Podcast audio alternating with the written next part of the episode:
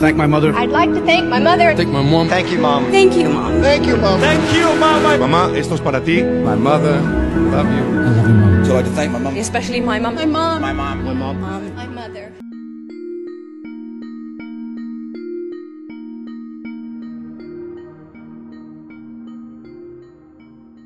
Happy mother's day എത്ര പറഞ്ഞാലും തീരാത്ത ഒരു ലിമിറ്റ് ഇല്ലാതെ സംസാരിക്കാൻ പറ്റുന്ന ഒരു വിഷയമാണ് അമ്മ ഉമ്മ എന്നുള്ളത്. അതുകൊണ്ട് തന്നെ ഒരുപാട് ഇമോഷൻസ് അയച്ചുകൊണ്ടാണ് ഞാനിപ്പോൾ ഇത് ചെയ്യുന്നത്. കാരണം എന്ന് വെച്ചാൽ എന്തൊക്കെ പറയണം എന്നുള്ളതിന് എനിക്കൊരു ഐഡിയ ഇല്ല. ഞാൻ ട്വൽത്ത് പഠിക്കുമ്പോൾ ഞങ്ങൾക്കൊരു സാർ ഉണ്ടായിരുന്നു. ആ സാറ് ഞങ്ങളെ എല്ലാ ദിവസവും അറ്റൻഡൻസ് എടുത്ത ഉടനെ രണ്ട് മിനിറ്റ് ഓരോരുത്തർ പോയിട്ട് ഏതെങ്കിലും ഒരു ടോപ്പിക്കിനോട് സംസാരിക്കണം. ഒരു റിച്വലായിരുന്നു എന്ന് വെച്ചാൽ ഞങ്ങളുടെ ഡെവലപ്മെന്റിന് വേണ്ടിയിട്ട്. അപ്പോൾ ഒരു പ്രാവശ്യം എന്റെ ഒരു ഫ്രണ്ട് സംസാരിച്ച വിഷയം എന്നുള്ളത് അമ്മ എന്നുള്ളതാണ്.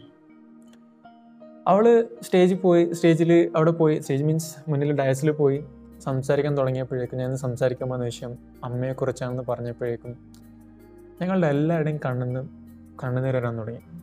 എന്താണെന്ന് അറിഞ്ഞൂടാ? മേ ബി ഒരു ഇമോഷനാണ് അമ്മ എന്നുള്ളത് അല്ലേ? ഞങ്ങൾ ചെറുപ്പം തൊട്ടേ ആരായി കഴിഞ്ഞാലും എത്ര ബയസ്ഡ് ആയി കഴിഞ്ഞാലും അമ്മ എന്ന് പറയുമ്പോൾ അതൊരു ഇമോഷനാണ് അച്ഛനെയാണോ അമ്മയാണോ കൂടുതൽ ഇഷ്ടം എന്ന് വെച്ചാൽ എല്ലാവർക്കും കൺഫ്യൂഷൻ ഉണ്ടാകുമെങ്കിലും മനസ്സിന്റെ ഉള്ളിന്റെ ഉള്ളിന്റെ ഉള്ളിന്റെ ഉള്ളിന്റെ ഉള്ളിൽ അവസാനം ചെന്നെത്തുന്നത് ചിലപ്പോൾ അമ്മയിലേക്കായിരിക്കും കൂടുതൽ അടുപ്പുണ്ടാകുന്നത് കാരണം വെച്ചാൽ ഒന്നാമെന്ന് വെച്ചാൽ അച്ഛൻ അച്ഛനൊരിക്കലും മാറ്റി വെക്കാൻ പറ്റില്ല. കാരണം അച്ഛനും നമ്മളെ ഒരുപോലെ നോക്കുന്നതാണ് അച്ഛൻ ഞങ്ങൾ എന്താണോ അതിനുള്ളൊക്കെ ബിഹൈൻഡ് അച്ഛനാണെങ്കിലും മുന്നിൽ നിന്ന് ഇതൊക്കെ ചെയ്യുന്നത് ഞങ്ങൾ ഒരുപാട് കൂടുതൽ ഇൻട്രാക്ഷൻ നടക്കുന്നത് അമ്മയോട് കൂടുതലായിട്ട് തന്നെ കുറച്ച് ബയസ്ഡ് ആയിരിക്കും അമ്മയോട് അമ്മ അമ്മയുടെ അടുത്തേക്ക് എന്നുള്ളത്.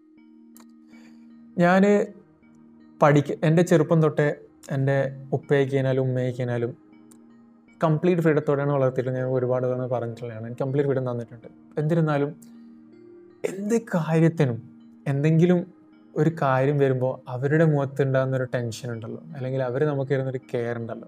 ഇപ്പോൾ എക്സാം സമയത്തൊക്കെ വന്നു കഴിഞ്ഞാൽ രാത്രി മുന്നേയൊക്കെ ടെൻത്തും ട്വൽത്തൊക്കെ പഠിക്കുന്ന സമയത്ത് ആദ്യമൊന്നും പഠിക്കുന്നില്ലെങ്കിലും പഠിക്കുകയൊന്നും ചെയ്യുന്നില്ലെങ്കിലും അവസാനമൊക്കെ ആകുമ്പോൾ പഠിക്കുന്ന സമയത്ത് നമ്മൾ ഉറക്കൊഴിയുമ്പോൾ നമ്മളെ കൂടെ ഉറക്കൊഴിഞ്ഞിട്ടും രാവിലെ നേരത്തെ എണീക്കുമ്പോൾ നമ്മളെ കൂടെ നേരത്തെ എണീച്ച് നമ്മളെക്കാളും നേരത്തെ എണീച്ച് നമ്മൾ എണീപ്പിച്ചിട്ടും ചായ ഉണ്ടാക്കി തന്നു ഫുഡ് ഉണ്ടാക്കി തന്നു അങ്ങനെ ഒരുപാട് സഹായങ്ങൾ അവിടെ ചിന്തിച്ചിട്ടുണ്ട്.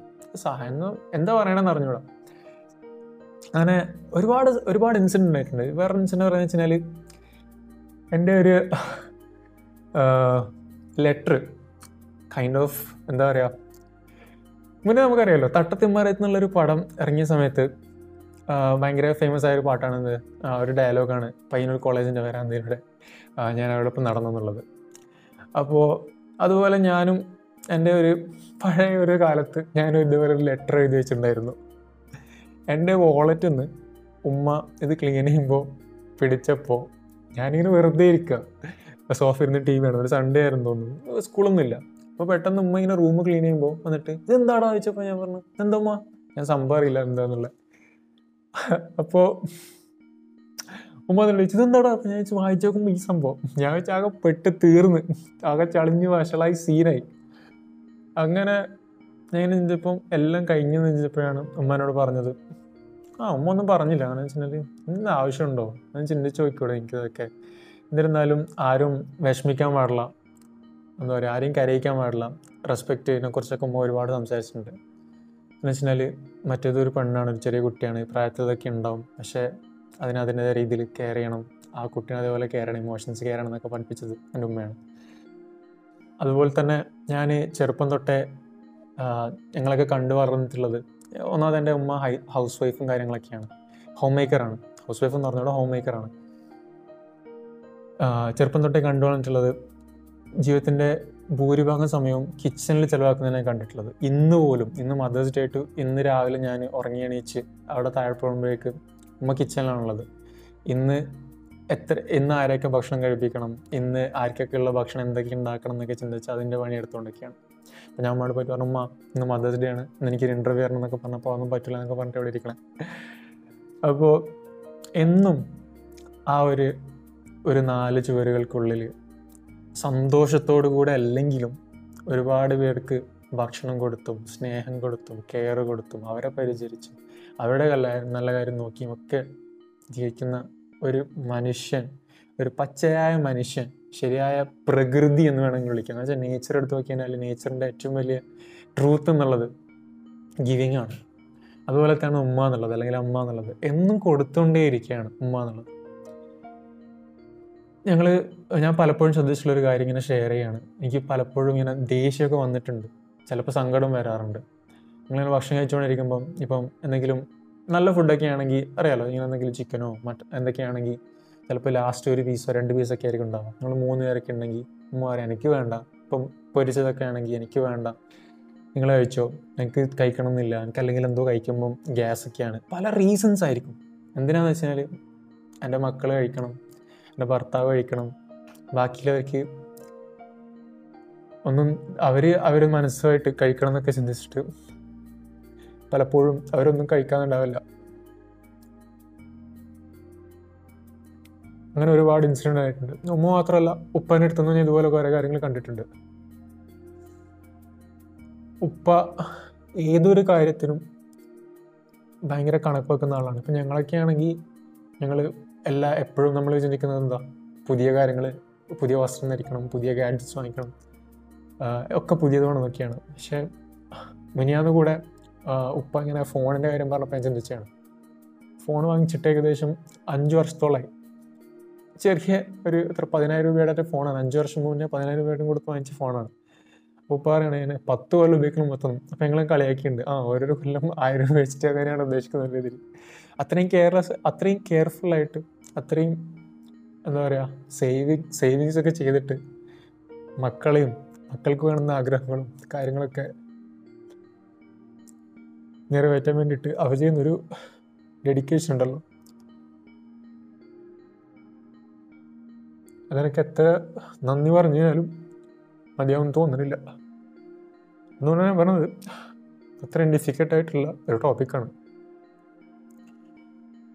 ഇതിനിടയ്ക്ക് എന്നോട് ഒരാൾ ചോദിച്ചു നീ ഫെമിനിസ്റ്റ് ആണോ? ഞാൻ പറഞ്ഞു അതെ ഞാൻ ഫെമിനിസ്റ്റ് ആണ്. എന്തുകൊണ്ടാണ് ഫെമിനിസ്റ്റ് എന്നുള്ളത്? ഈക്വാലിറ്റി ഞാൻ പറഞ്ഞു ഈക്വാലിറ്റിയിൽ വിശ്വസിക്കുന്ന ആളാണ്.